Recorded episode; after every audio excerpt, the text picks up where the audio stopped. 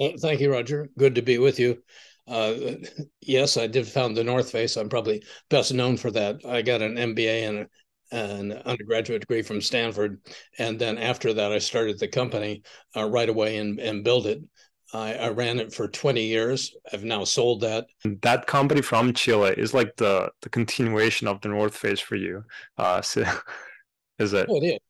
It is one. It's within the sport and apparel business, and two, uh, it's based on a, a, concept of replacing existing materials with something that is uh, technically much better, environmentally much better, right? And so it's a replication of that same thing. They're looking at uh, being an ingredient brand, whereas North Face was actually an end brand, direct to consumer brand. Um, the ingredient brand would be sold to other companies that actually would be developing that. You started the North Face, but you bought two, two stores, right, that already existed. Um, why did you decide to to buy those stores and not start from scratch. Um, you know, like you know better than me, but um, I would think that starting from scratch is easier because you get a lot more freedom. Um, yeah, what was your why was your decision uh, like that? Observation. I mean, the first thing to recognize is there wasn't much in the way of restrictions. There was a great name. They had the name the North Face, and there was only about three hundred thousand dollars in sales. However, what I knew from the outset was in terms of adoption of a new product, which I had uh, dreamed about in my mind, which was much more expensive than existed on the in the marketplace. I knew the product adoption for that was going to take a while, was going to be uncertain. Mm. And what wanted was two things. One was we wanted some positive cash flow while we waited for people to find us. And by having your own store and selling products, not only our own, but products from other people, we had what we called Safeway money. We had enough money coming in, we could pay mm-hmm. for the growth. The second thing that I wanted, and and it was disruptive at that time, it was sort of an omni-channel approach wanted to be in touch with the consumer. Uh, it's now called design thinking when you talk about deep customer empathy. But the idea of having your own stores, your own, we had a catalog then that we developed, and being in touch with actual customers who are telling us what they want, we thought would be the best way to refine the product that we were making and and make it correct. And and so taking stores that existed had some cash flow already. They already had some customers coming in, and as I said, they had a great name, the North Face. And if it's a lot of investment required before you can ever get your your product to market, then you're probably, uh, unless you're Elon Musk or somebody, you probably don't have the capital to do it on your own.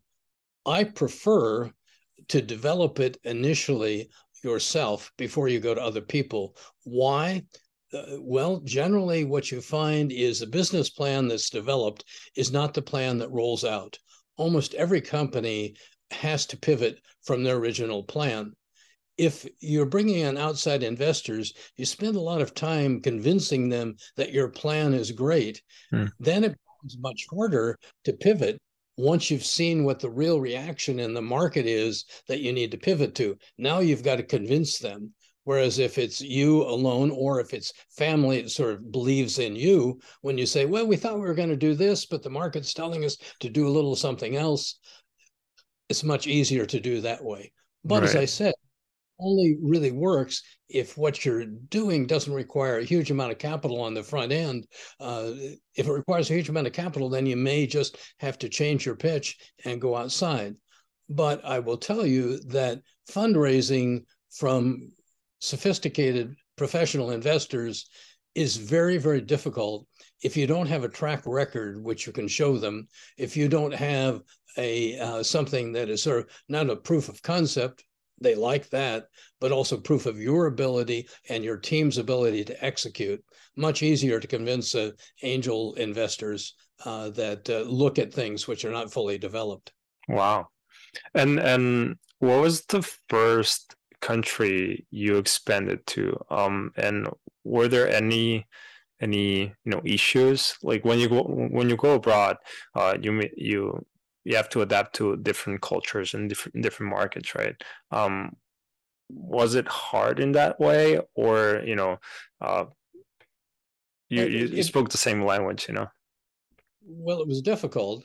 Uh, what we did was sell uh, in Europe, in particular, through initially a catalog. We didn't have e-commerce at that time, mm. and our catalog out there. The first real physical move that we made to establish something happened to be in Japan, which might not be the first market that anybody else would choose uh, because you have a language difficulty there. You certainly have a cultural uh, difference from the US, mm. but they appreciate very good product there and we were making the best product in the world and so they were really drawn to us and so we went over there and talked with them and ended up getting a distributor as a partner uh, so they set up the infrastructure. They knew the various differences in the way the things were marketed. There were a lot more layers of distribution that you set up, and we are able to do that. So when we knew we wanted to go out there, we didn't take the risk of putting our own capital in to do that. Hmm. Then later we moved to Europe and we actually uh, set up a factory. We acquired an existing apparel factory, uh, Blacks of Greenock. And so they had all the, machinery and they had all the seamstresses and everybody there. And mm. we hmm. did that inside the EU. Okay. And set, set up our team to do that. And we did it out of England. Actually, it was out of Scotland, mm. uh, but it was one it was uh, lower cost to get into the EU from there. The 2nd mm-hmm. thing is English is what was spoken there, so we could easily interact with many of the people that work there.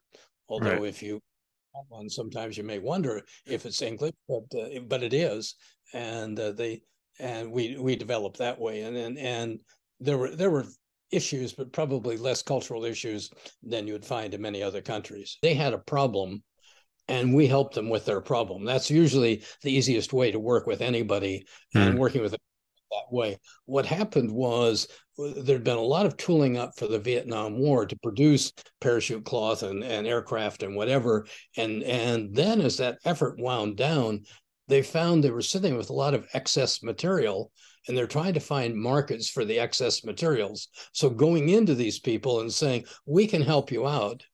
And none of the materials that were being used at that time cost as much as the ones we bought, but they would have been infinitely larger if they'd only been developed for our industry because they were developed for this large governmental industry. Then, uh, then they were acceptable in price. You you guys didn't pay any royalties to to the military, no. We, but we used their materials. Okay. And they, there was no material that was exclusive to them at the time we did it uh, generally the government, particularly if you're talking about the military, wants right. to work open source. They want to work with a couple suppliers for something, in which case you usually don't have a a, a restriction problem. Yeah, I mean, and I guess that's a good idea also for you guys because um, the R and D was already done by them, so it's way cheaper. And the R and D and and the volume production. If you try to produce a, a woven fabric, you have to produce tens of thousands of yards to be able to get to any reasonable economic price. And and if you're a startup company making apparel, I mean, even in today's world, you don't use 10,000 yards at the outset. You develop usually a proof of concept, a development line, a capsule collection. They test a little of it. If it happens, then maybe next year you buy more. And then if you've really worked it out correctly, then about the third year, you're buying a lot. But mm. but if if you had to take the cost of just producing, let's say, 500 yards or a thousand yards of something, nobody could afford it. I mean, the, even in the most luxurious lines, people couldn't afford that type of, of production. That was your baby. That was something you built from scratch. When the time of selling the company came, um, what did it feel like? Well, it, frankly, it felt okay. It felt like something. It was time for me to leave. Yeah. I mean, the reality was that the company had evolved. We were growing so rapidly that I was doing outside uh, investment banking. Uh, it takes about six months to do a a fundraise, and we were doing fundraising at least every two years and maybe every year. So six months a year, I was being an investment banker and that wasn't what i liked isn't what i was trying to do when i built the business. I had no no concept of doing that. Had i had that concept i would have gone into investment banking but that wasn't what i was doing. The second part about that was we were bringing in so many people from the outside. I was constantly battling with people to try and explain what our brand was about, why we held to what we were doing. And so I was spending time fighting with people that I brought in that I needed financially to grow the company. And so uh, I finally went through another one of those rounds of fundraising. I'd raised 10 million that we were we needed to come in, but one of my board members who who had been very supportive of me for a long time, uh, he came to me and said, "Hap, you said that you know when it wasn't fun anymore, uh, you you weren't going to be around, and it looks like it's not fun anymore. You're you're doing less of what you want. You're fighting uh, more people, spending way much time managing your investors." And you know, first of all, uh, at that point, my ego was saying, no, no, no, I really want to continue this on. But then having listened to him and what he was saying and looking at, at the landscape that was out there, I said, you know, you're right. Hmm. You know, it is time for, for me to sell and somebody else to right. come in. There's, there's a quote I might leave you with that uh, that I hang on to, but it's what I tell all entrepreneurs. And it's a quote from Goethe, who is a German philosopher. He said, Whatever you can do, or believe you can, begin it because boldness has genius and power and magic in it. Mm. It's really true. And what I would encourage any entrepreneur is just start something.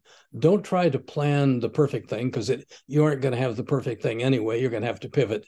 But what really gets action is creating a, a, a prototype. It is creating mm. an idea. It's throwing something out there. Once you yeah. do that, you get reaction to it. Now you're off and running, but you can sit around and talk forever. Right. And never start your business. Right.